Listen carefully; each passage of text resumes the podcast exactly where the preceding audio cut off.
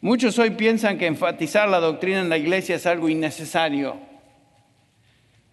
Eh, según algunas personas, el dogmatismo doctrinal produce división entre los cristianos. Más, dicen algunos, afirmar algo con convicción doctrinal se mira como algo, como una falta de amor hacia otros, falta de tolerancia a otros se mira en algunos círculos como algo que realmente debe evitarse. Esta noción no viene de la palabra de Dios, no viene de Él. Pero como estaremos observando hoy, en este momento al clausurar, la Biblia demanda que seamos claros en los principios y preceptos que ésta enseña. Es vital tener claridad doctrinal para la salud espiritual de la iglesia. Desde su nacimiento la iglesia cristiana enfatizó la doctrina. Ustedes recuerdan, comienza la iglesia ahí en el capítulo 2 de Hechos, en la primera iglesia de Jerusalén, y tenemos esta descripción de Lucas, donde nos dice en Hechos 2, 41 y 42 lo siguiente. Entonces los que habían recibido su palabra fueron bautizados y se añadieron aquel día como tres mil almas. La primera iglesia, tres mil almas y se dedicaban continuamente, noten esto, a las enseñanzas de los apóstoles. que ton apostolón, en griego quiere decir la enseñanza, la doctrina de los apóstoles. A la comunión y por supuesto continúa Lucas diciendo al partimiento del pan, a la oración, etc. Pero qué interesante que lo primero que se subraya y el Espíritu Santo inspira a Lucas a escribir es la enseñanza, la doctrina. La enseñanza apostólica, la doctrina apostólica fue un elemento esencial de la primera iglesia, de, la iglesia cristiana a través de los siglos. Si vamos unos capítulos más adelante, en el capítulo 6, vemos que el énfasis se encuentra ahí otra vez. Ustedes recuerdan la situación, las viudas ah, de Palestina habían sido favorecidas y las de otras partes del imperio estaban siendo desplazadas. Hubo un problema ahí y los apóstoles llamaron a, la iglesia a decirle, nosotros es conveniente que hagamos lo, lo más importante y prioritario en el ministerio. Los once, los doce, perdón, convocaron a la congregación de los discípulos y dijeron, no es conveniente que nosotros descuidemos la palabra de Dios para servir mesas. Noten que el no enfatizar la enseñanza bíblica como prioritaria, la doctrina es un descuido. Y nosotros, continúan diciendo, nos entregaremos a la oración y al ministerio de la palabra. Este es el ministerio primordial de un pastor, que lo hemos escuchado a través de estas conferencias. La instrucción del apóstol Pablo a Timoteo y por aplicación a nosotros, como pastores y maestros, la tenemos ahí en 1 Timoteo 3:15, donde Pablo le escribe a Timoteo y le dice, en caso de que me tarde, tardo, perdón, te escribo para que sepas, para que tengas conocimiento cómo debe conducirse uno en la casa de Dios, que es la iglesia del Dios vivo, columna y sostén de la verdad. Esa es la prioridad de la iglesia, mantener en alto, sostener, defender, predicar, enseñar, la palabra de verdad, instruyendo sobre los requisitos que deben tener los líderes de la iglesia, ya lo hemos observado. Pablo escribe en 1 Timoteo 3 y dice lo siguiente, palabra fiel es esta, si alguno aspira al cargo de obispo, y ya hemos escuchado la explicación que nos dio Alex en cuanto a esto, buena obra desea hacer, pero el deseo no es suficiente. Un obispo debe ser Continúa Pablo, irreprensible, marido de una sola mujer, sobrio, prudente, de conducta decorosa, hospitalario y noten la única función que entre los requisitos se subraya, la única función pastoral que en estos requisitos se subraya, que es la siguiente, apto para enseñar. ¿Apto para enseñar qué? Obviamente, doctrina. A Tito, otra epístola pastoral, Pablo le dice algo similar. En Tito capítulo 1, versículo 5, por esta causa te dejé en Creta para que pusieras en orden lo que queda, designaras ancianos en cada ciudad como te mandé. Esto es, si alguno es irreprensible, noten eso, marido de una sola mujer, que tenga hijos creyentes, no acusados de disolución ni de rebeldía, porque el obispo, versículo 7, debe ser irreprensible, otra vez el énfasis de una vida virtuosa, una vida piadosa que respalde a su enseñanza. El versículo 9 dice, reteniendo la palabra fiel, que es conforme a la enseñanza, la misma palabra, que enseñanza, doctrina, para que sea capaz de exhortar con sana doctrina, otra vez la misma palabra, didascalía, y refutar a los que contradicen. En Efesios capítulo 4, versículo 11, ya lo vimos esto, Efesios 4, 11 nos dice que Jesús dio a algunos a ser discípulos, apóstoles, a otros profetas, a otros evangelistas, a otros pastores y maestros. ¿Con qué fin? ¿Para qué? A fin de capacitar a los santos para la obra del ministerio, para la edificación del cuerpo de Cristo. Noten que cada uno de estos hombres dotados por el Señor tienen la función de enseñar comunicar la palabra de Dios, la doctrina, para que ya no seamos niños, versículo 14, sacudidos por olas y llevados de aquí para allá, por todo viento de doctrina, por la astucia de los hombres, por las artimañas engañosas del error, sino que hablando la verdad en amor crezcamos en todos los aspectos en aquel que es la cabeza, es decir, Cristo, otra vez el énfasis de la enseñanza, el énfasis de la doctrina.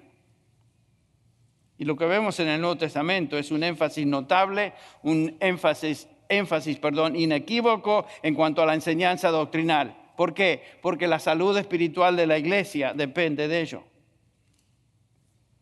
La, la, doctrina que según Judas 3 nos dice fue dada a los santos, la fe que fue dada a los santos una vez y para siempre. Lloyd Jones, al cual mencionamos hace un ratito, hablando de la importancia de la doctrina y madurez espiritual en la iglesia, dice lo siguiente, el problema principal de los cristianos hoy, y era su, al final de su uh, trayectoria como pastor y predicador y maestro en los años 80 del siglo pasado, el problema principal de los cristianos hoy es su falta de entendimiento y conocimiento doctrinal. Ya era un problema al final del siglo anterior. El hombre cuya doctrina, continúa diciendo Lloyd Jones, el hombre cuya doctrina es inestable será inestable en toda su vida. Nada es tan absurdo, dice él, como aquellos que dicen que la doctrina es puramente académica, que no está relacionada a la vida. Y dice, no hay nada más práctico que la doctrina. Tiene razón. La enseñanza doctrinal es la cosa más práctica que podemos hacer en la iglesia, porque, como vemos, es la verdad de Dios revelada en su palabra, es para nuestro bien, es para la salvación de, los, de las personas que no conocen al Señor y es para la santificación de aquellos que han sido redimidos. Por eso un pastor debe, por sobre toda función en la iglesia, debe ser apto para enseñar, enseñar doctrina. Vamos a escuchar algunos ecos, tal vez en este sermón, de lo que enseñó nuestro hermano Sugel a la mañana. No importa. Cuanto más sepamos de la palabra, mejor. Estamos, les invito a abrir sus Biblias ahora a 2 de Timoteo capítulo 2, donde, donde Pablo ahora está instruyendo a Timoteo en cuanto a la importancia vital de la enseñanza y leemos en el capítulo 2 de 2 de Timoteo, comenzando con el versículo 14 hasta el 19. Recuérdales esto, encargándoles solemnemente en la presencia de Dios que no contiendan sobre palabras, lo cual para nada aprovecha y lleva a los oyentes a la ruina Procura con diligencia presentarte a Dios aprobado como obrero que no tiene de qué avergonzarse, que maneja con precisión la palabra de verdad. Evita las palabrerías vacías y profanas, porque los, los dados a ellas conducirán más y más a la impiedad. Y su palabra se extenderá como gangrena, entre los cuales están Himeneo y Fileto que se han desviado de la verdad, diciendo que la resurrección ya tuvo lugar, trastornando así la fe de algunos. No obstante, el sólido fundamento de Dios permanece firme teniendo este sello. El Señor conoce a los suyos. Y apártese de iniquidad todo aquel que menciona el nombre del Señor. La Biblia afirma una y otra vez que Dios es verdad y que Él habla la verdad, que Él no puede mentir y por supuesto Dios se ha revelado en su palabra. La escritura también afirma que el diablo, Satanás, el mentiroso, el padre de mentira, está continuamente esparciendo sus mentiras y engañando a los hombres. Esa es su tarea desde Génesis 3. Así con que Dios dijo, la primera pregunta que indica poner duda en la mente de Eva, así con que Dios, que Dios dijo que de todos los árboles del huerto no podéis comer. Era una mentira, sabemos lo que sucede, Eva cae en la trampa, es engañada finalmente, Satanás niega a Dios.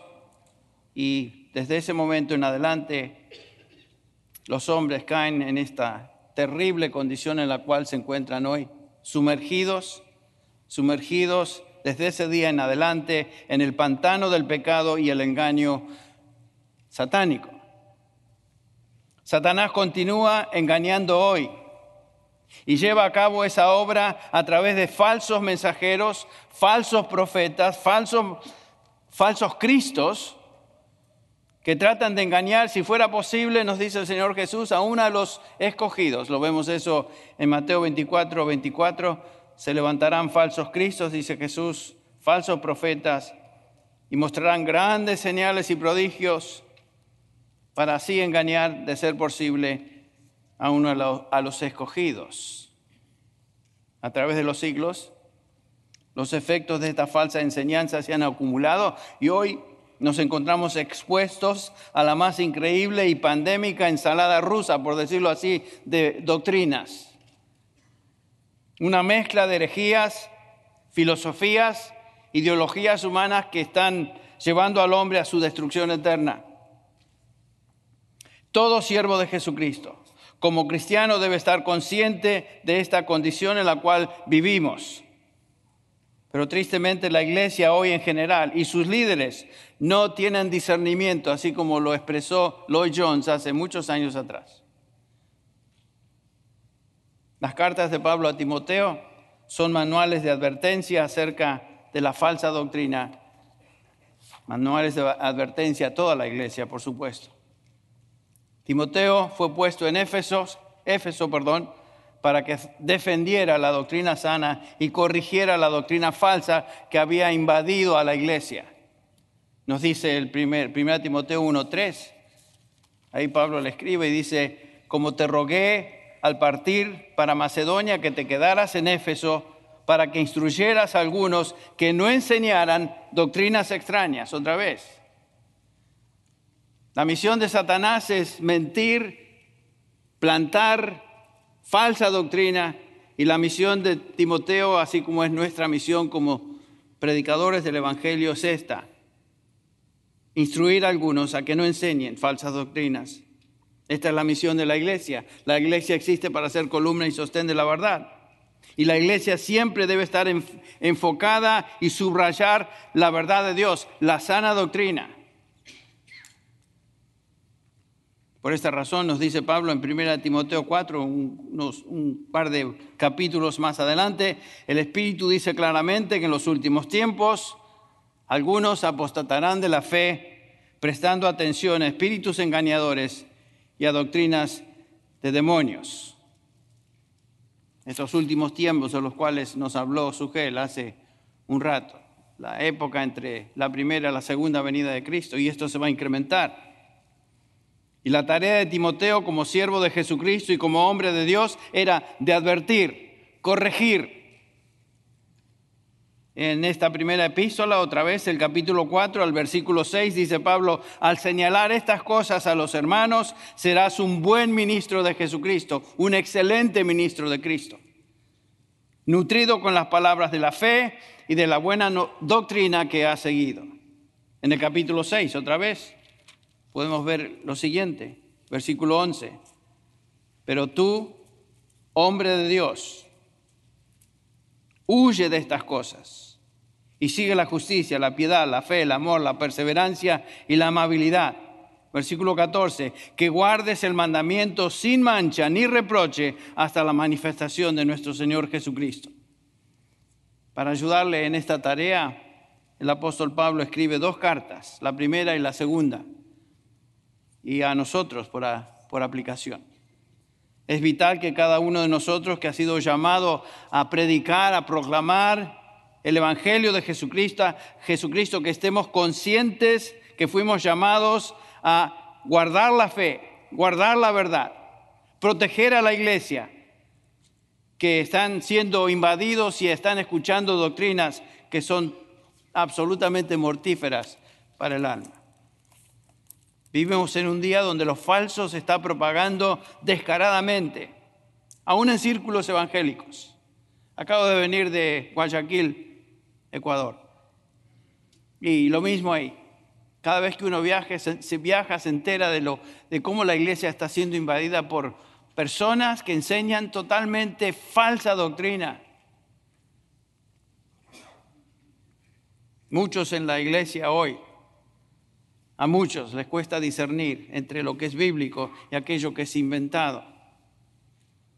Escuchemos, escucha lo siguiente. Cualquier enseñanza que no provenga de la palabra de Dios tiene su origen en el padre de mentira por esta razón, Pablo le llama a estas doctrinas doctrinas de demonios en el capítulo 4, versículo 1. Otra vez repito, fuimos llamados a enseñar la verdad revelada en la palabra de Dios y evitar toda enseñanza falsa, toda falsa doctrina. Ser precisos en nuestra doctrina. El texto que tenemos enfrente de nosotros, que acabamos de leer hace un ratito, es vital para cada uno de aquellos que ministramos en el nombre del Señor. Estos versículos del 14 al 19. En estos versículos Pablo nos habla de, la, de las razones por las cuales debemos ser claros y precisos en la doctrina. En el versículo 14 observamos de, repente una transición, comenzando ahí en el versículo 14, una transición y una advertencia. Pablo comienza diciendo, recuérdales esto o estas cosas. ¿A quiénes se refiere? Creo que a toda la congregación de Éfeso, sin duda, pero en particular a estos hombres del versículo 2, del capítulo 2, versículo 2, que Pablo ha estado subrayando. Hombres fieles idóneos quienes van a enseñar también a otros. Creo que en este lugar donde estamos, muchos de ustedes se encuentran justamente en esa descripción. Hombres idóneos, fieles, quienes van a enseñar también a otros. Esta advertencia es para ustedes, es para mí. El verbo advertir se encuentra en un presente imperativo, lo cual indica persistencia. En otras palabras, Pablo está diciendo, continuamente haz esto, debes evitar esto continuamente. ¿Qué es lo que eh, Timoteo, Timoteo perdón, debía recordarles a estos hombres idóneos? Todas las cosas que Pablo acababa de describir en los versículos del 2 al 13, pero también tiene un tono positivo la segunda parte del versículo 14 dice, nos confrontamos con una sobria, y tenemos acá una sobria advertencia, exhórtales, noten, solemnemente. Este es un cambio de tono. El verbo exhortar o encargar es diamarturomai. Es un verbo que tiene la idea de, una advertencia muy seria. Llegamos a, a una advertencia negativa aquí, que no contiendan sobre palabras que no debatan, que no se abran, se abran a discutir filosofías e ideas humanas. Esto es algo que tanto Timoteo como cualquier siervo de Jesucristo debe evitar. No estamos aquí para debatir ideas humanas. No estamos aquí para debatir argumentos de hombres. Me decía un amigo mío hace unos años, me decía, pero che, Henry, dice, tenés que tener una mente amplia ya por el acento y la manera que lo dijo saben de dónde es esta persona. Pero el punto era esto, que para él yo tenía que leer y dedicarme a, leer otras cosas, filosofías que nos ayuden a entender la mente humana. Y lo que está diciendo Pablo acá, evita eso. Y es una advertencia solemne. Te exhorto, noten, delante de Dios. Es una exhortación que no puede tomarse livianamente, puesto que se hace en este tono y Pablo llama a Dios como testigo presente, lo cual debe producir en nosotros temor santo. Esa es la idea. La intención de la frase es producir temor en el corazón de Timoteo. Temor en aquellos que predican y enseñan. Observamos la misma frase en 1 Timoteo 5:21. Te encargo solemnemente en la presencia de Dios y de Cristo Jesús el capítulo 4, versículo 1, del cual mencionó y enseñó también Sugel, te encargo solemnemente en la presencia de Dios y de Cristo Jesús. O sea, Pablo está llamando a Dios como testigo, a su Hijo Jesucristo. Es una advertencia sumamente seria, que debemos tomarlo de esa manera. A menudo la frase en la presencia de Dios aparece en la Biblia para traer ánimo. Por ejemplo, en Lucas 1.19 notamos ahí que el ángel se aparece a Zacarías y le dijo, yo soy Gabriel, que estoy en la presencia de Dios. Ahí está. Él viene de la presencia de Dios. Y el propósito de mencionar eso es hacer hincapié, ten ánimo, Zacarías. En Hebreos 9:24 leemos esto, porque Cristo no entró en un lugar santo hecho por manos una representación del verdadero, sino en el cielo mismo para presentarse ahora en la presencia de Dios delante de nosotros, o por nosotros, perdón. O sea, eso debe traer confort, debe traer ánimo a nosotros. Jesucristo, el Hijo de Dios, está en la presencia de Dios Padre por nosotros. En estas ocasiones la frase en la presencia de Dios tiene esa intención de consolar, pero en la mayoría de las referencias que tenemos en el Nuevo Testamento de la presencia de Dios es la idea de, juicio divino, de infundir temor, es la intención principal. Ya vimos eso en Edén. En Génesis 3.8 leemos que acá oyeron al Señor, este es Adán y Eva, Dios que se paseaba, en se paseaba en el huerto al fresco día y el hombre y su mujer se escondieron de quién? de la presencia del Señor. La presencia del Señor trajo temor. En el Salmo 68.2, como se disipa el humo, disípalos. Como la, cerca se la cera se derrite delante del fuego, perezcan los impíos delante de Dios. Tiembla la tierra, Salmo 114.7, ante la presencia del Señor, ante la presencia del Dios de Jacob. Pablo nos dice en 2 Tesalonicenses 1:9 que los impíos sufrirán el castigo de eterna destrucción, excluidos de la presencia del Señor y de la gloria de su poder. Entonces, dependiendo del contexto del pasaje, la presencia del Señor en las Escrituras tiene la intención de darnos consuelo por un lado y en otras ocasiones aumentar nuestro sentido de responsabilidad, nuestro sentido de temor santo de Dios. Y en este pasaje, según Timoteo 2.14, la intención obvia es, infundir temor a todo aquel que sirve al Señor Jesucristo. Cuidado, temamos. Pero ¿por qué debemos tener temor? Uno esperaría que Pablo mencione algún terrible, alguna terrible impiedad del cual los siervos debemos apartarnos. Pero lo que dice, noten, es que no contiendan sobre palabras superficialmente pareciera algo inocuo, bastante inocente. Sin embargo, es algo muy serio, como vamos a ver. La frase contender sobre palabras es la traducción de un verbo en griego, logomaqueo, que quiere decir hacer guerra de palabras. El contexto nos apunta a los falsos maestros que usan palabras, razonamientos, sabiduría humana para socavar y argumentar en contra de Dios y su verdad. Y Pablo exhorta a Timoteo y a cada uno de nosotros, siervos de Jesucristo, a evitar evitar todo tipo de debate que ponga en menosprecio la verdad de Dios usando filosofía humana. Evitar todo eso. Todo tipo de batalla de, o guerra de palabras que ataca la verdad simplemente, simple en la escritura con alguna filosofía, algún racionalismo, racionalismo, algún argumento humano. Por más intelectual que este argumento suena. Cuidado. Una de las cosas que ha invadido a la iglesia es la, como se escuchó en el seminario de eh, Michael, eh, es la psicología, que ha suplantado y en muchos casos ha reemplazado la escritura.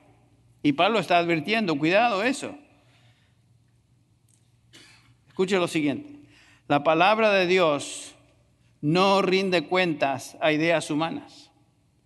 La palabra de Dios no responde al hombre. El hombre debe responder a la palabra de Dios.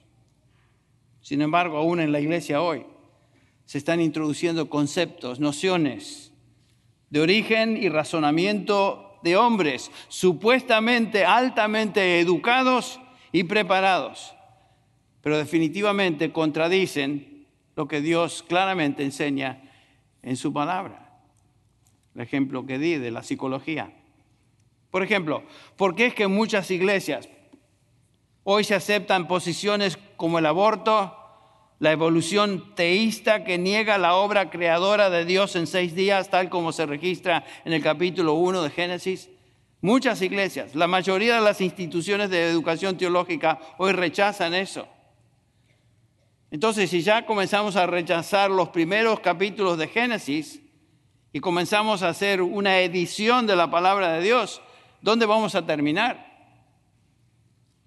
Pregúntese, usted, ¿cómo es posible que denominaciones evangélicas que en un, en un principio luchaban por la pureza de la fe dada a los santos una vez y para siempre, hoy aceptan la ordenación de mujeres a la posición de pastor, que como vimos, eso no existe en el Nuevo Testamento? ¿Aceptan homosexuales en posiciones de liderazgo? Como si esto fuera una alternativa, un estilo diferente de vida que al fin y al cabo debemos tolerar. En nuestro mundo moderno debemos ser un poquito más abiertos, tolerantes. Eso viene del hombre, no viene de Dios. ¿Por qué es que el divorcio ya no se considera como algo tan problemático? De tal manera que predicadores y líderes que se divorcian continúan en sus ministerios como si nada hubiera pasado y muchas prácticas, más. ¿De dónde sale la noción común entre cristianos de atar a Satanás? ¿Qué quiere decir eso? ¿Dónde encontramos eso en la Biblia o algún antecedente donde se nos instruye a hacer eso? ¿De dónde viene eso? Tradiciones de hombres, porque no está en la escritura. ¿Dónde encontramos en la escritura, por ejemplo, la práctica de echar afuera y atar demonios territoriales, que es una práctica común en algunos lugares. ¿Qué es eso? No importa cómo traten de explicarlo, eso no se encuentra en la Biblia, son inventos de hombres, conceptos inventados por alguien sin ninguna base bíblica. Así que tenemos que siempre hacer la, pregunta, ¿qué dice la Escritura? Cuando escuchamos algo, no simplemente aceptarlo, sino ser como los nobles de Berea, ¿se acuerdan? Que no simplemente aceptaron la predicación, sino que escudriñaban a diario las escrituras para ver si estas cosas eran como, eran así. Tenemos que tener discernimiento, tenemos que hacer la pregunta, pasar todo a la luz del filtro de la palabra de Dios. ¿Qué dice la escritura? Es una, es una pregunta básica. La iglesia en Éfeso, así como la iglesia del Señor Jesucristo hoy, estaba siendo infiltrada por doctrinas de espíritus engañadores, lo cual amenazaba la salud de los creyentes. Y en ese contexto ahora Pablo advierte acerca de estos peligros y dice a Timoteo, en primer lugar, la primera razón por la que debe ser preciso en la doctrina, Timoteo, claro en la doctrina, y evitar palabrerías es esta. La primera razón es por la cual debemos evitar esto es porque lleva a la ruina de los oyentes. El versículo 14, segunda parte. Observen eso. Lo cual para nada aprovecha, sino que lleva a la ruina de los oyentes. La palabra es, que ahí se traduce ruina, es catástrofe en griego. Obviamente es una palabra similar a la que tenemos en español. Esto quiere decir destrucción. Y es interesante que esta palabra catástrofe se usa solamente en otro lugar en el Nuevo Testamento, segunda de Pedro 2.6, donde leemos, Pedro escribe, si condenó a la destrucción, la misma palabra, a, las ciudades de Sodoma y Gomorra, reduciéndolas a cenizas, poniéndolas de ejemplo para que los que habrían de vivir impíamente después. Entonces, Pablo está hablando de catástrofe, es una destrucción total, la devastación total, la destrucción eterna del alma de los que escuchan esas falsas doctrinas. Cuidado, evítalas, porque arruinan, son una catástrofe, destruyen. No hay que tener una mente abierta, Henry, como me decía mi amigo. No hay necesidad de eso. Evítalas. Porque ese es el efecto de la falsa doctrina. Y aquellos que prestan atención a esas cosas. Es destructivo. Noten, Pedro, en 2 Pedro 2.1 dice, pero se levantarán falsos maestros entre vosotros, entre el pueblo, así como habrá también falsos maestros entre vosotros, los cuales encubiertamente introducirán herejías que destructoras. La falsa doctrina destruye. No es cuestión de ser tolerantes, hermanos. Cuando venimos a, doctrina, tenemos que ser dogmáticos en lo que Dios dice es dogma, es claridad. Y no permitir que estos se infiltren en la iglesia. Entonces el primer resultado de escuchar y aceptar la doctrina falsa es claramente nocivo, destrucción eterna del alma de las personas bajo esa influencia. Ese es el primer peligro. Y la primera razón por la cual debemos ser claros y precisos en nuestra doctrina. Hay un segundo peligro que aquí se menciona. No solamente destruye a los oyentes, versículo 15 nos dice, sino que es una vergüenza para el maestro que enseña aquello que es torcido. en el versículo 15 otra vez, lo leyó Alex Montoya hace un rato, procura con diligencia presentarte a Dios aprobado como obrero que no tiene de qué avergonzarse. Noten eso. Que maneja con precisión la palabra de verdad. Este es un versículo muy conocido para la mayoría de nosotros, profundo en su contenido. Esa palabra avergonzarse es la idea principal aquí en el versículo y es que cualquier persona que enseñe algo que no refleja precisamente lo que Dios dice en su palabra, debe estar avergonzado. Es una vergüenza decir cosas que la Biblia no dice o hacerle decir a un pasaje algo que el pasaje nunca tuvo la intención de decir. Eso es una vergüenza mayúscula. Imagínense que algún día cuando estemos en la presencia del Señor, Vamos a tener que rendir cuentas de todo lo que dijimos, todo lo que hicimos con su palabra. Y vamos a ser aprobados o desaprobados. Ahí Pablo no está hablando de salvación, pero algún día, por decirlo así, en términos de escuela, recibiremos la nota final.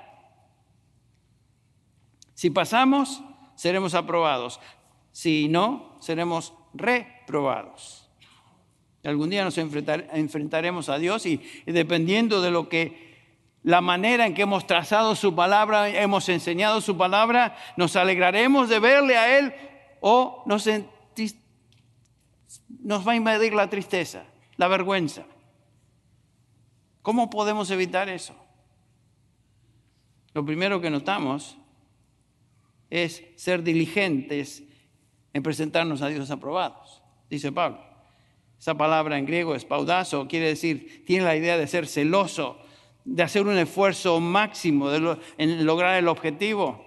Un siervo debe desear ser aprobado por Dios, entonces no se conforma con un esfuerzo a medias en trazar la palabra de Dios, sino que entrega su vida, dedica todo lo que es para escudriñar, investigar, leer, estudiar la palabra de verdad. Como hemos escuchado en la pregunta de, la sección de preguntas, sesión de preguntas y respuestas, la preparación de sermones no es algo fácil, no es algo rápido, no es algo a la ligera.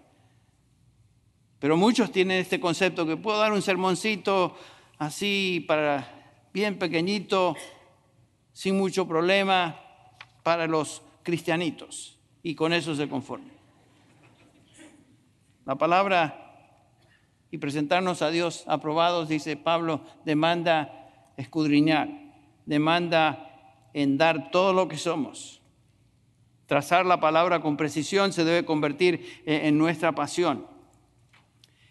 Y como decía Sugel, no es simplemente pasión por predicar, es pasión por representar a Dios, porque algún día estaremos delante de su presencia. Y, recuerden que el tono de Pablo es traer, infundir cierto temor en la vida de Timoteo. Ese es el propósito de este pasaje. En esta misma epístola, en el capítulo 5, 17, dice, los ancianos que gobiernan bien sean considerados dignos de doble honor, principalmente los que trabajan, la misma palabra, quedan exhaustos en la predicación y en la enseñanza. Trabajan con todo lo que tienen. La predicación de la palabra es un trabajo que requiere máxima energía, máximo enfoque. No podemos distraernos con cosas secundarias. La prioridad de la iglesia desde su inicio fue la precisión doctrinal. Y como hemos visto y escuchado, es fácil ser distraídos en el ministerio por múltiples, cosas. Por eso otra vez Pablo exhorta a los ancianos de Éfeso, tened cuidado de vosotros. Entre estas cosas de tener cuidado tiene que ver con no sean distraídos, cuidado con cosas que nos distraen en el ministerio. Y el diablo está encargado de poner todo tipo de distracción en la vida de, aquellos que estamos en el ministerio, en la vida de todo cristiano, pero particularmente aquellos que enseñan. ¿Cuántas veces estamos preparando material o estamos simplemente teniendo un tiempo de devocional con el Señor, leemos la palabra y cuántas distracciones vienen a nuestra mente? Todo tipo de pensamiento viene. De repente estamos invadidos de pensamientos y cosas que vienen a la mente, pero ¿por qué? Porque estoy pensando eso. Porque el diablo no quiere que nos enfoquemos. Pablo, Pedro declara, no sé si fue Pedro, tal vez fue uno de los apóstoles. Digo Pedro porque él siempre tomó el liderazgo entre, entre los doce. Leemos ahí otra vez en Hechos 6, 3, 6, 4, dice, nosotros, los líderes, los apóstoles, nos dedicaremos a la oración y al ministerio de la palabra el propósito de ser diligente no es buscar, buscar el honor, la felicitación de, de, hombres, sino de Dios. Hacernos, presentarnos ante Él aprobados. Esa palabra, presentarnos. Parístemi. Es colocarse junto, ubicarse al lado de. Pablo está diciendo que un obrero procura con diligencia ubicarse al lado de Dios. Lo que Dios ama, Él ama. Lo que Dios dice, Él dice. Un obrero que va a ser aprobado por Dios no tiene su propia agenda, no tenemos nuestra agenda personal, no existe.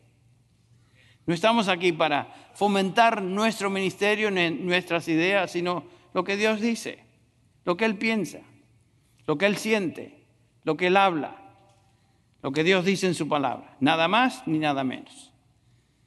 ¿Cuál es la meta del obrero del Señor, de un maestro de la palabra? Ser aprobado. Ser aprobado. Esa es la meta. Doquimos. Se refiere a alguien que ha pasado favorablemente una, una prueba.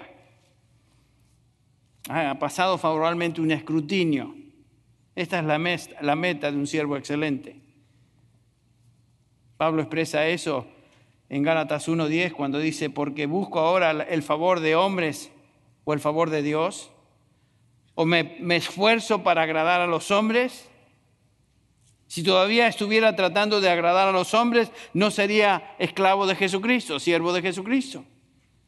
Y otra vez en 1 Tesalonicenses 2.4, sino que así como fuimos aprobados por Dios para que, sea, para que se nos confiara el Evangelio, así hablamos, no agradando a hombres, sino a Dios que examina nuestros corazones. Dios es el que, el que lleva a cabo el escrutinio, el que nos va a examinar. Y lo está haciendo hoy. Es algo muy terrible pararse a enseñar la palabra de Dios de una manera superficial y sin tener este temor santo. Eso es lo que motivaba a John Knox, el famoso este, reformador escocés, a, temblar cada vez que se paraba a predicar la palabra y a llorar. ¿Por qué? Porque temía decir algo que Dios no decía. Entonces, evitar, evitamos ser avergonzados cuando con diligencia damos nuestra energía máxima en trazar con precisión la palabra de verdad. ¿Qué es lo que te mueve a ti en trazar la palabra? ¿Qué es lo que te mueve a ti en, en enseñar? ¿Qué es lo que te motiva en tu ministerio? Y la implicación de este pasaje es que obviamente los negligentes de esta función, que en el contexto son los falsos maestros, son aquellos que deberían sentirse avergonzados, pero son los menos avergonzados. Son unos desvergonzados en lo que dicen. Los que más tuercen la palabra son los menos avergonzados de hacerlo y con descaro enseñan cosas que jamás dice. ¿Los han escuchado en la tele? La tele supuestamente cristiana o en círculos, he estado en contextos donde se me ha invitado a ser parte de algún congreso, alguna, donde ahí se paran y enseñan las cosas que se escuchan. Vergüenza, pero no les da vergüenza. Y lo peor es que los que asisten a esos lugares los aplauden y dicen aleluya, amén, cosas que son absolutamente disparatadas. No hay vergüenza. Son como los que Pablo describe ahí en Filipenses 3:18, porque muchos andan como es, como os he dicho muchas veces, y ahora lo digo aún llorando, que son enemigos de la cruz de Cristo, cuyo fin es perdición, cuyo Dios es su apetito y cuya gloria está en su vergüenza, los cuales piensan solo en las cosas terrenales. Noten eso. Bueno, deberían tener vergüenza, pero no tienen. Ahora, de regreso a nuestro texto, el versículo 15 del capítulo 2, según Timoteo 2, esa preséntate a Dios aprobado como obrero, ergates. El, obrero te incluye la idea de, energía. ¿Qué hace este obrero? ¿A qué se dedica? A trazar bien, a trazar con precisión. Trazar es la palabra orthomeo, que quiere decir cortar, cortar, literalmente quiere decir cortar derechamente, cortar en línea derecha. Un artesano tenía que cortar derechamente. Un labrador tenía que abrir un surco trazando una línea derecha. Un constructor tenía que unir las piedras y los ladrillos en una línea derecha.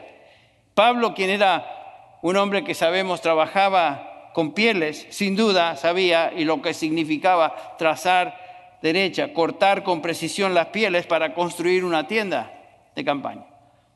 No es cuestión de poner varios cueros ahí atados así nomás y cosidos, había que trazarlos con precisión.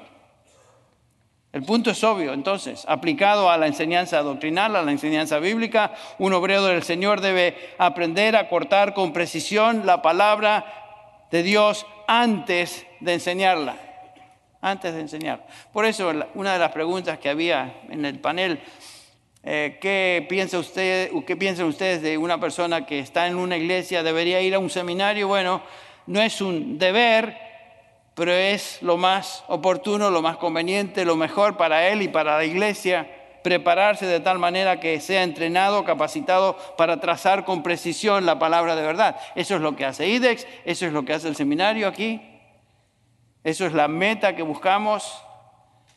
Aquí no enseñamos muchas materias que, por ejemplo, se encuentran en otros seminarios, sino que nos enfocamos en todas las materias que tienen que ver con la palabra de Dios y trazar esa palabra con precisión. Y gracias a Dios por ese énfasis. Un predicador excelente debe aprender a ser un exégeta cuidadoso de la palabra. Como dije, no hacerle decir a la, Biblia cosas que nunca tuvo la intención de decir. Y para poder usar correctamente la Biblia, la palabra de verdad, debemos entonces cortar esa palabra derechamente, con precisión, en cada parte, para que todo encaje, para que todo esté en simetría. Este trabajo de interpretar y enseñar la Biblia correctamente, entonces demanda esfuerzo, demanda concentración. Mucha gente como dije, se preparan unos minutos o corto tiempo antes de predicar y comienzan a hablar. Y lo más triste es que gritan y hacen un espaviento y hablan con, con tanta autoridad. El problema es que no están hablando lo que Dios dice. Estos algún día serán avergonzados delante de Dios porque no han trazado la palabra de verdad. Eso no somos nosotros. Espero que no. Ahora, ¿qué es esa palabra de verdad? Es obvio. En el Nuevo Testamento a veces la palabra de verdad se refiere específicamente al Evangelio. Noten, por ejemplo, Efesios 1.13. En él también vosotros, después de escuchar el mensaje de la verdad, y agrega Pablo, el Evangelio de vuestra salvación, y habiendo creído, fuisteis sellados con él, en él, con el Espíritu Santo de la promesa. Otras veces la palabra se refiere a, a la palabra de Dios revelada, toda la palabra. En Juan 17, 17 el Señor Jesús está orando, intercediendo a favor de los, de los suyos y dice, Padre, santifícalos en tu verdad. Y aquí está, la, la verdad se extiende a toda la palabra. Tu palabra es verdad. Todo lo que viene de Dios es verdad. Entonces, cada pasaje tiene un significado particular en el contexto y hay que trazarlo con precisión. Una tercera razón por la cual debemos ser precisos en nuestra doctrina es que la falsa enseñanza conduce a la impiedad. Noten eso en el versículo 16. Dice Pablo, evita las palabrerías vacías y profanas porque los dados a ellas conducirán más y más a la impiedad. Aquí vemos el contraste opuesto a usar bien la palabra de verdad. El contraste es, evita, dice Pablo, todo aquello que sea palabrería, filosofía humana, todo aquello que sea profano, vacío, aquello que es simplemente terrenal, bebelos, el término que se usa ahí, aquello que, que es común, que no es santo. Pablo ya le había advertido a Timoteo en el 1 Timoteo 6:20, Timoteo, guarda lo que se te ha encomendado y evita las palabrerías vacías y profanas y las objeciones de lo que falsamente se llama conocimiento o ciencia. Hoy la psicología tomaría ese lugar, lo que falsamente se llama conocimiento o ciencia.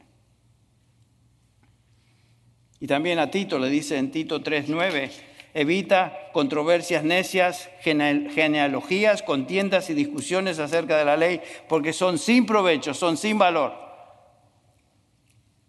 Pablo está hablando de palabras de sabiduría humana cosas inútiles que se convierten en palabrerías ahora impías, conducen a la impiedad. Estas palabras no son de Dios. Usadas por falsos maestros se convierten en palabras profanas que según estos individuos expanden el entendimiento, es lo que decía mi amigo. Tenemos que tener una mente amplia, porque según él y otros, el considerar todas estas filosofías abre el entendimiento, no abre el entendimiento. Nos hace cada día más torpes y debemos evitarlas. El legado de una falsa doctrina siempre es una vida impía. La enseñanza falsa nunca puede producir piedad. La verdad produce piedad. Conoceréis la verdad y la verdad os hará que libres. Lo opuesto es Oh, también cierto, la mentira esclaviza, la mentira turba, la mentira nos lleva a, esclavizarnos de aquello que es falso. Ustedes recuerdan Pablo dirigiéndose ahí a los, a los Gálatas en Gálatas 1, eh, capítulo 1, versículo 7 creo que es, dice Pablo lo siguiente, no que haya otro otro evangelio, está hablando, si hay, si, sino que hay algunos que os perturban y quieren pervertir el evangelio de Cristo. Noten que lo falso perturba. La verdad de Dios causa libertad, lo falso perturba. Lo mismo dice en el capítulo 5, versículo 10 de Gálatas. Yo confío respecto de vosotros en el Señor, que no pensaréis de otro modo, mas el que os perturba, que es los falsos maestros, llevará su sentencia. Entonces la verdad da libertad, la verdad edifica, lo falso produce lo opuesto. Bueno, en cuarto lugar, otra razón por la que debemos evitar lo falso y ser precisos en nuestra doctrina es lo que dice Pablo en el versículo 17. La falsa enseñanza no simplemente entra aquí y sale por el otro oído. Noten lo que dice. Su palabra se extenderá como gangrena, entre los cuales están Himeneo y Fileto. O sea que la falsa doctrina es contagiosa contagiosa. La falsa enseñanza tiene el poder de desparramarse como una infección. La palabra que Pablo usa acá es gangrena. ¿No le suena similar a la nuestra? Gangrena en español. Se refiere a una infección que se desparrama por el cuerpo. Aún en nuestros días de avance en la medicina, la gangrena es uno de los peores peligros en una herida que, no, se está, no se ha desinfectado y si no se trata rápidamente y con los métodos apropiados, apropiados puede causar la amputación del miembro infectado y sin tratarse la muerte de la persona. Obviamente Pablo no está hablando de algo muy simple acá. La falsa doctrina es como gangrena, se desparrama, infecta. Y en el orden espiritual, las personas expuestas a la falsa doctrina pueden sucumbir rápidamente a ese efecto. Por eso Judas, el versículo 23 dice, 22 y 23, tened misericordia de algunos que dudan y a otros salvad arrebatándolos del fuego. La falsa doctrina tiene esa propiedad de esparcirse rápidamente como una gangrena y por supuesto puede traer la muerte. En 1 Juan 5, 19 nos dice Juan lo siguiente, sabemos que somos hijos de Dios y que todo el mundo yace bajo el poder del maligno. ¿Por qué es que las sectas se desparraman como fuego en un campo seco? ¿Por qué es que los musulmanes, como escuchamos anoche, están creciendo de una manera increíble en Inglaterra, en toda Europa, pero en Inglaterra se mencionó que 500 y pico de iglesias cerradas, 300 y pico de, mezquitas se han construido, porque es que lo falso crece de esa manera. Y la iglesia está cada día más, es cada día más pequeña y falta de impacto. Bueno, porque aquí nos dice el pasaje, en la escritura nos dice que el mundo yace bajo el poder del maligno. El mundo está bajo el control del maligno. Una religión o filosofía inspirada por el maligno va a tener impacto en la gente, puesto que ya son sus súbditos. Y escuchan a lo malo, escuchan al, diablo, escuchan las, mentiras. Y dale a, la gente una religión satánica inspirada y van a creer y se esparcirá como fuego. ¿Saben cuál es el, grupo que está creciendo más en, en Ecuador hoy? Son los testigos de Jehová. No hay ningún otro grupo que está creciendo tanto como ellos. Eso es lo falso, totalmente errado ponzoña doctrinal y sin embargo está creciendo. ¿Por qué? Porque el mundo está bajo el control del maligno. Pablo menciona a dos hombres aquí por nombre, Himeneo y Fileto. Si buscan un nombre bíblico para sus hijos, no usen estos. En primer lugar, son horribles, pero en segundo lugar, lo que representan. Himeneo y Fileto se han desviado de la verdad y trastornan, dice la fe de algunos. Himeneo ya fue nombrado en el capítulo 1, versículo 20, uno de los principales líderes de la iglesia en Éfeso, imagínense, Pablo mismo lo tuvo que expulsar de la iglesia y ahora otro se le había unido, este tipo es Fileto. Pienso en un pescado cuando veo en él su nombre. Estos eran apóstatas, apóstatas, con esos nombres habían sido expuestos a la verdad del Evangelio, pero lo habían rechazado e ido en pos de falsa enseñanza. Y la enseñanza falsa particular e, es esta, que negaban la resurrección real y física y decían que la, resurrección perdón, ya tuvo lugar. Tenía un concepto falso de la resurrección y por lo tanto destruían la verdad bíblica que enseña en cuanto a esto y quitaban la esperanza de los creyentes. Esto era negación de una doctrina fundamental de la Escritura. Sabemos que si negamos la resurrección literal de Cristo y los creyentes Estamos negando lo que claramente nos dice Pablo en 1 Corintios 15, 13. Si no hay resurrección de los muertos, entonces ni siquiera Cristo ha resucitado. Y si Cristo no ha resucitado, vana es entonces vuestra predicación, vana es vuestra fe.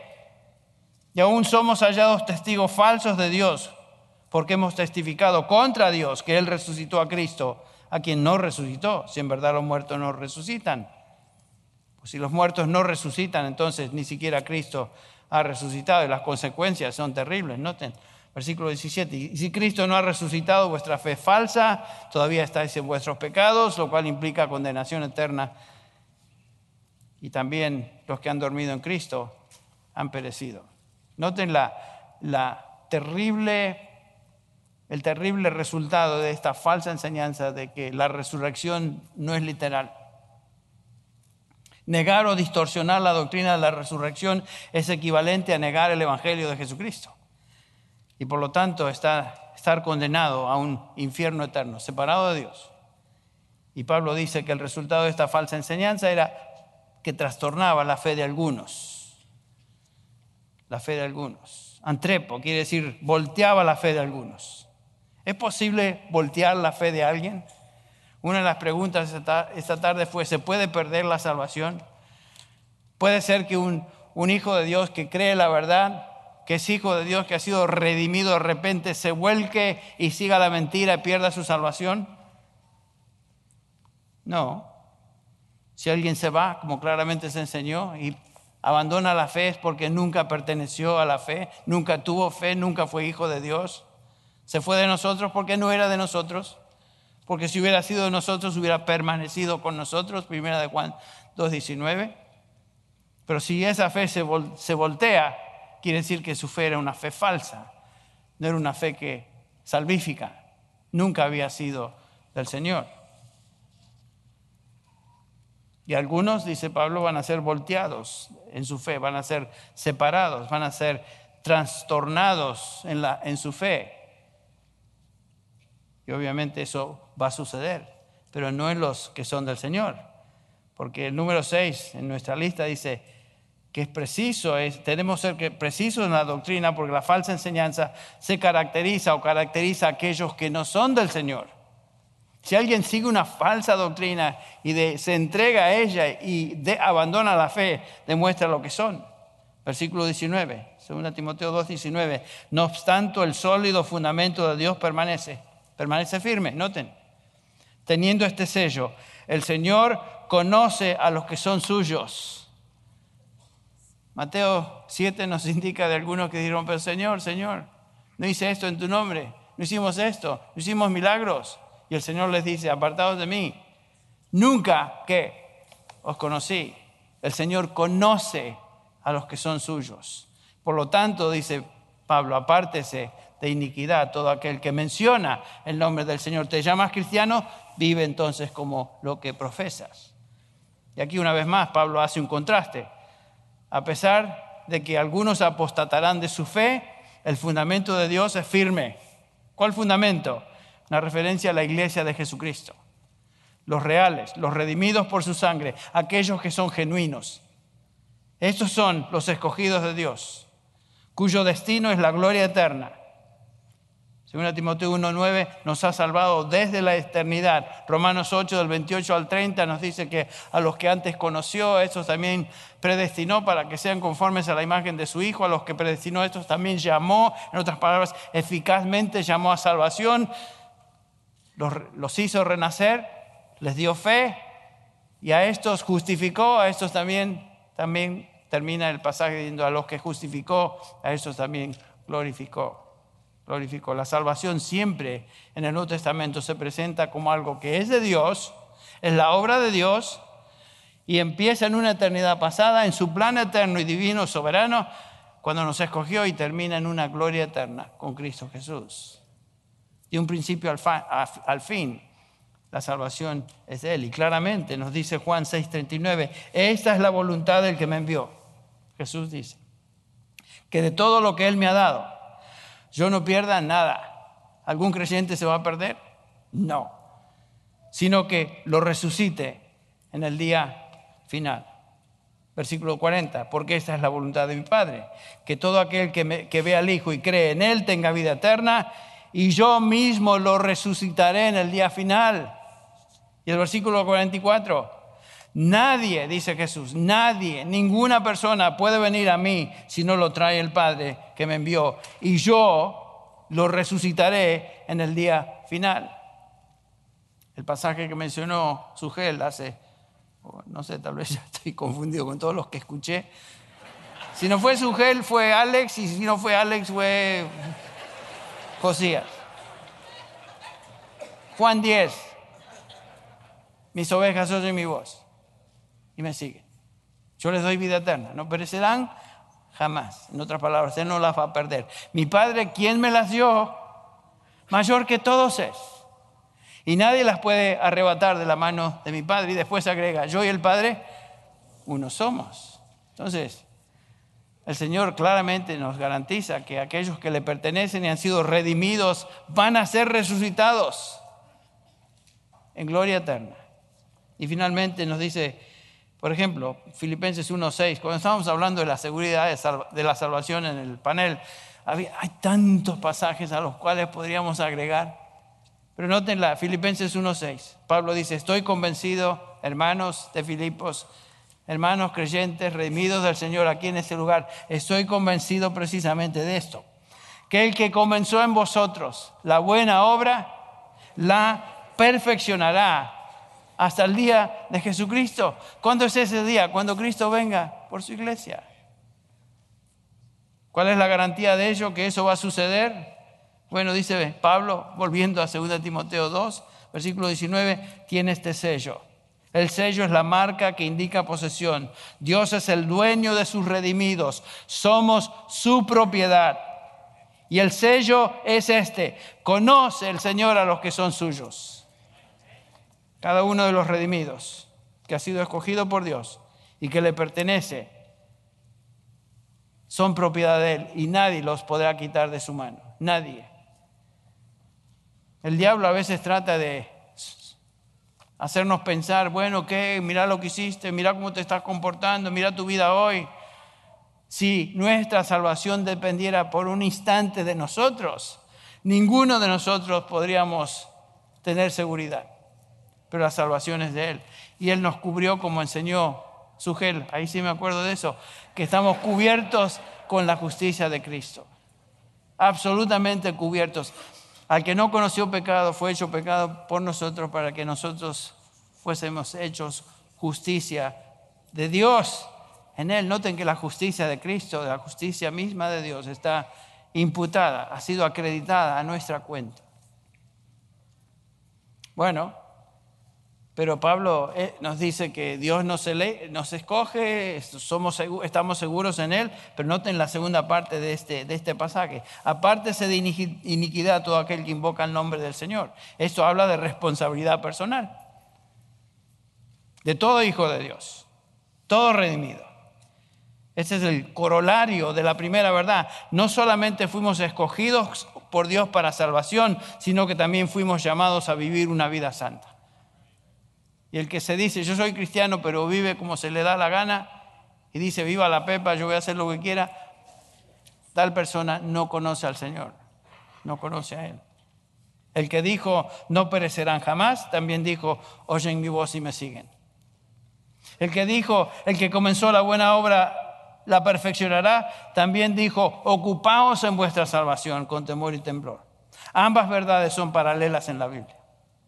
Entonces, como siervos de Dios, Hemos sido llamados a proclamar, a defender, a trazar con precisión la, palabra de verdad, ser precisos en doctrina, evitar toda desviación, evitar el error doctrinal, por varias razones que aquí se subrayan en este pasaje.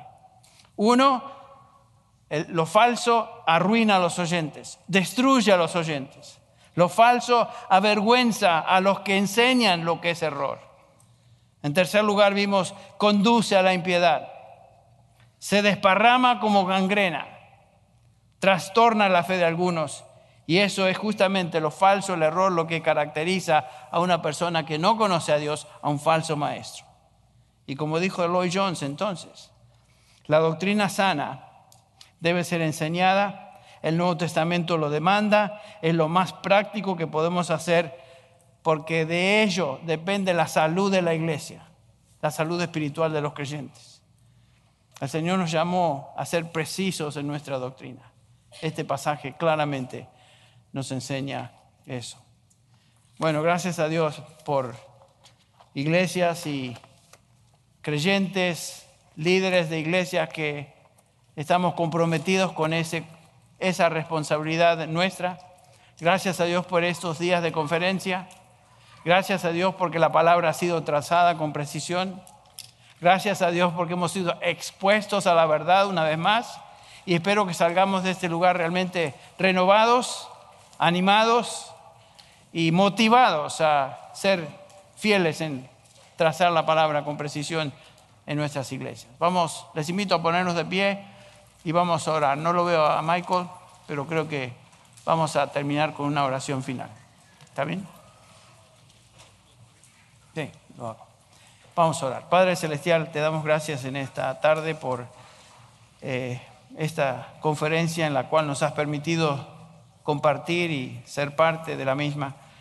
Gracias, Padre, por tu palabra que ha sido enseñada con fidelidad. Gracias, Señor, por los hombres que has levantado en tu iglesia para enseñar a los santos, edificar a los santos. Señor, traer el Evangelio a los perdidos por tu palabra. Y gracias, Señor, como hemos comprobado una y otra vez que el poder se encuentra en tu palabra, no se encuentra en tus siervos, que son meros instrumentos o guantes en tus manos para llevar a cabo esa obra de predicación. Tu palabra no volverá a ti vacía, sin que logre los propósitos para los cuales tú la has enviado. Y te damos gracias. Dependemos de eso, Señor. Y te agradecemos, te bendecimos en esta, en esta tarde. Despídenos, Señor, con bien a nuestros lugares de servicio, a nuestras casas, a nuestros lugares de ministerio. Señor, llévanos con bien, con paz, con alegría, con ánimo, después de haber estado aquí juntos por estos días. Señor, gracias por cada hermano, cada hermana aquí en, esta, en este lugar que representan un montón de iglesias y creyentes alrededor del mundo hispano. Gracias, Padre, te damos por ello. Invocamos tu presencia y pedimos tu bendición sobre cada uno de nosotros en el nombre de Jesús. Amén.